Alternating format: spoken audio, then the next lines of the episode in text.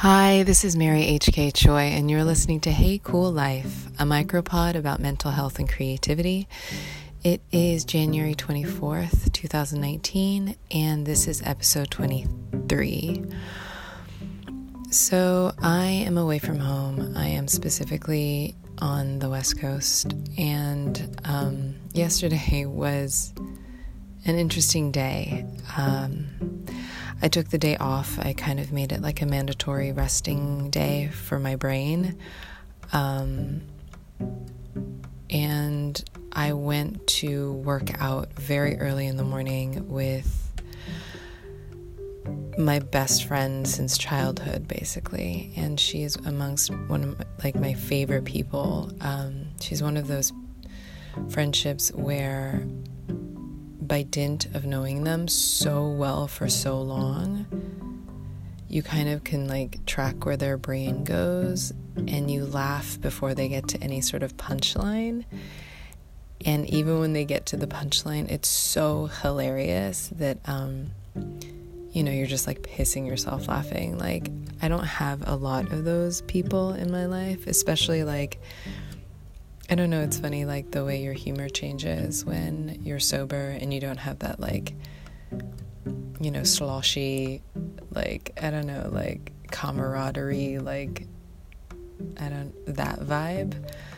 So you know, in a lot of ways, I knew that I was in for like a really great day. And so I went to this workout class and I had a tremendous amount of apprehension around it because, you know, I haven't been working out with any regularity in probably since I started um, really, really going into trying to fi- like trying to get more information on my eating disorder. Um, a byproduct of the fact that I can be more present and more mindful and be in my body because I'm not so numbed out on eating or obsessing about eating or like all that stuff, or like body checking or not eating, um, I'm I just like feel my feelings a lot more. And one of the first signals that came was how much pain I was in. Um, I was in like pretty like consistent pain, like my hips, my knees, um, the, the sort of a byproduct of having an eating disorder and being so obsessed with my body and you know having body dysmorphia but also like really this deep conviction that if I got to a certain size that every single problem in my life would be solved and every single unpleasant intolerable feeling and situation I was confronted with would disappear. I think that that is um, kind of like the bedrock of this particular disease that you have this like hope that um, being a certain size will solve everything. Um, that's like a pretty hugely distorted uh, worldview.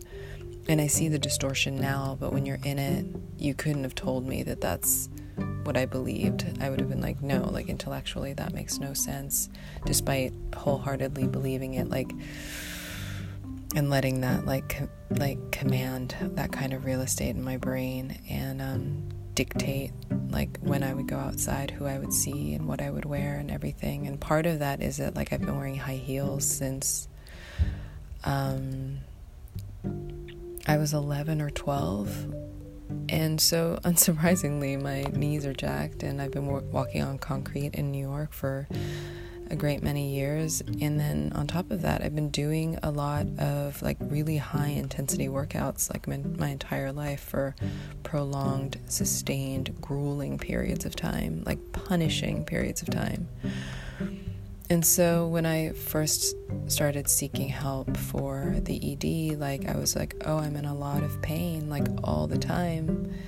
And I wasn't stretching properly. Um, I was so, quote, smart that, um, like, I just didn't believe that any YouTube video about, like, how to stretch or, like, how to do any, like, um, you know, stretches around particular injuries. I was like, oh, that may, might work for other people, but certainly not me. Um, I had all this like fear and hauteur around like pretty much everything. Um, so I've been really reluctant to go to anything really high octane, but I wanted to go to the spin class because it's one I've been to before with my friend, and it is admittedly, and I'm kind of smiling, it is a Bikram, so it's like a heated spin class, which is just, I don't know, it's hilarious when you think about what people do to themselves. Um, but I went, and it was so fascinating because, like, half, not even half, like, I think, like, maybe the second song, I was just, I kind of came to.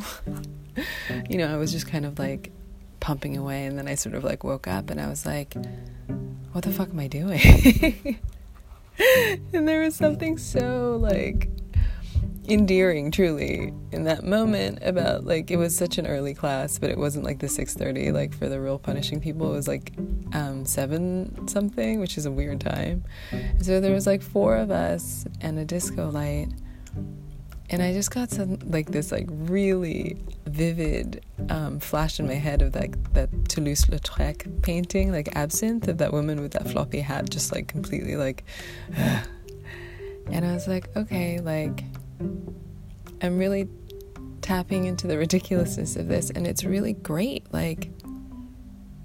I used to love spin class because it's only 45 minutes and you can black out the whole time. It's in the dark and you can push put your brain on like silence and um, you just like drag your body through this experience and now that I no longer do that because I have such a I have more compassion for my body, but I also actually have a deep appreciation for the fact that like my body really does remember all the stuff I do to it even when my brain doesn't and that always comes up and like bites me in the ass, like physically, but also um, the way I treat myself, and obviously that turns into the way I treat other people. And like, I just don't allow myself to move around the world with that kind of blast radius. It's one thing if I am like harming myself, it's another thing when I'm like turning into shrapnel for the people around me. Um, so, yeah. I I was definitely like having a moment of like, you know, like I never need to do this again. And it was great. And I felt really great about that. But then I was trapped. I was like locked into a bike in a dark room. And, you know, the music was really funny. It was, and I'm trying not to be a snob about it, but um, I definitely had, it was like just like a lot of like weird um, mixes, like, it kind of it's just I don't know, it was like a like a noise trance, but because it was like noisy and experimental, it was just like but then not really like off the grid, so it was just like a bunch of like bridges and like breaks that came out of nowhere and like no builds. And I was I don't know, it's like such a metaphor for like you know, the way we want things, but um it was like I don't know, I was just like, whoa, like me and this instructor really like this music is like we have no mutuals, you know what I mean? Like I was just like this has nothing to do with me. And so that was kind of funny too, but then I really had to do this thing which I do often when I'm in a situation that I deeply dislike and all of my judgment centers are like lighting up and I'm like really becoming like pedantic and scathing in how I feel about every little thing.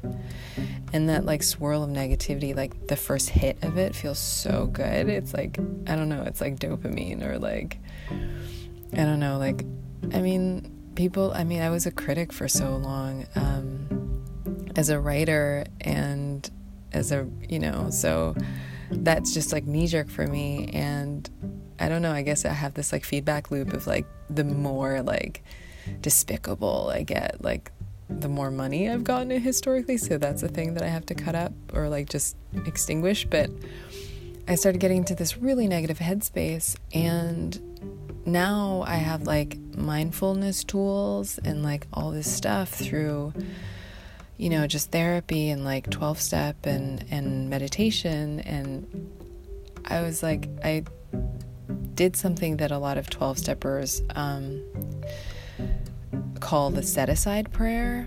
And, you know, I don't usually pray to God, that's just my personal thing. Um, but I pray to the universe and just like all the huge things that I do not have a remote control to and that I do not have the itinerary for, the forces that just like are around me and want me to do well. Um, so I pray to the universe and I'm like, okay, universe.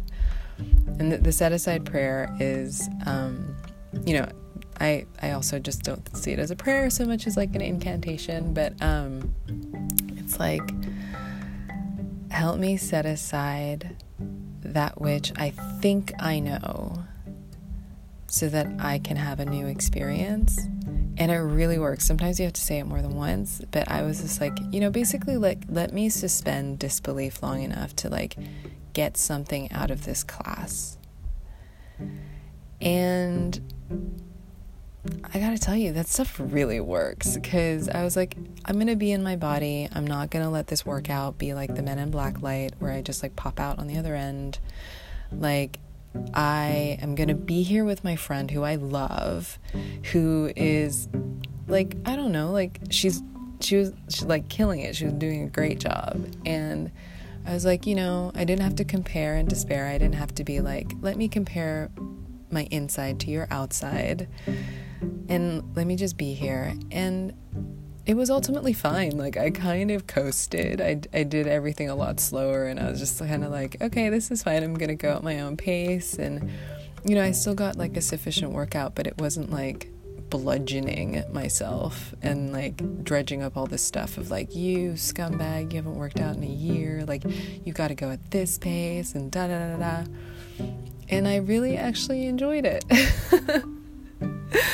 um, and yeah, like after that, we kind of like had lunch, and you know, lunch was kind of disappointing and I had to really talk to myself and I talked to myself a lot. And meals are like obviously really important to me because high eating disorder, like that kind of thinking isn't really ever going to go away, that initial sort of um, information. And so, you know, I did another like set aside prayer and I told myself that it's going to be fine and that there's another meal around the corner, which is a thing that I actively have to tell myself. And if that helps you, have at it. Um,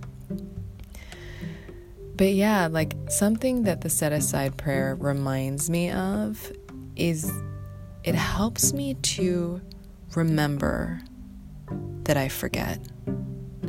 As long as I don't obsess about a thing, as long as I don't like live in the past, which again, I have this theory that I've talked about it before that if you live in the past, you're depressed, and if you live in the future, you're anxious.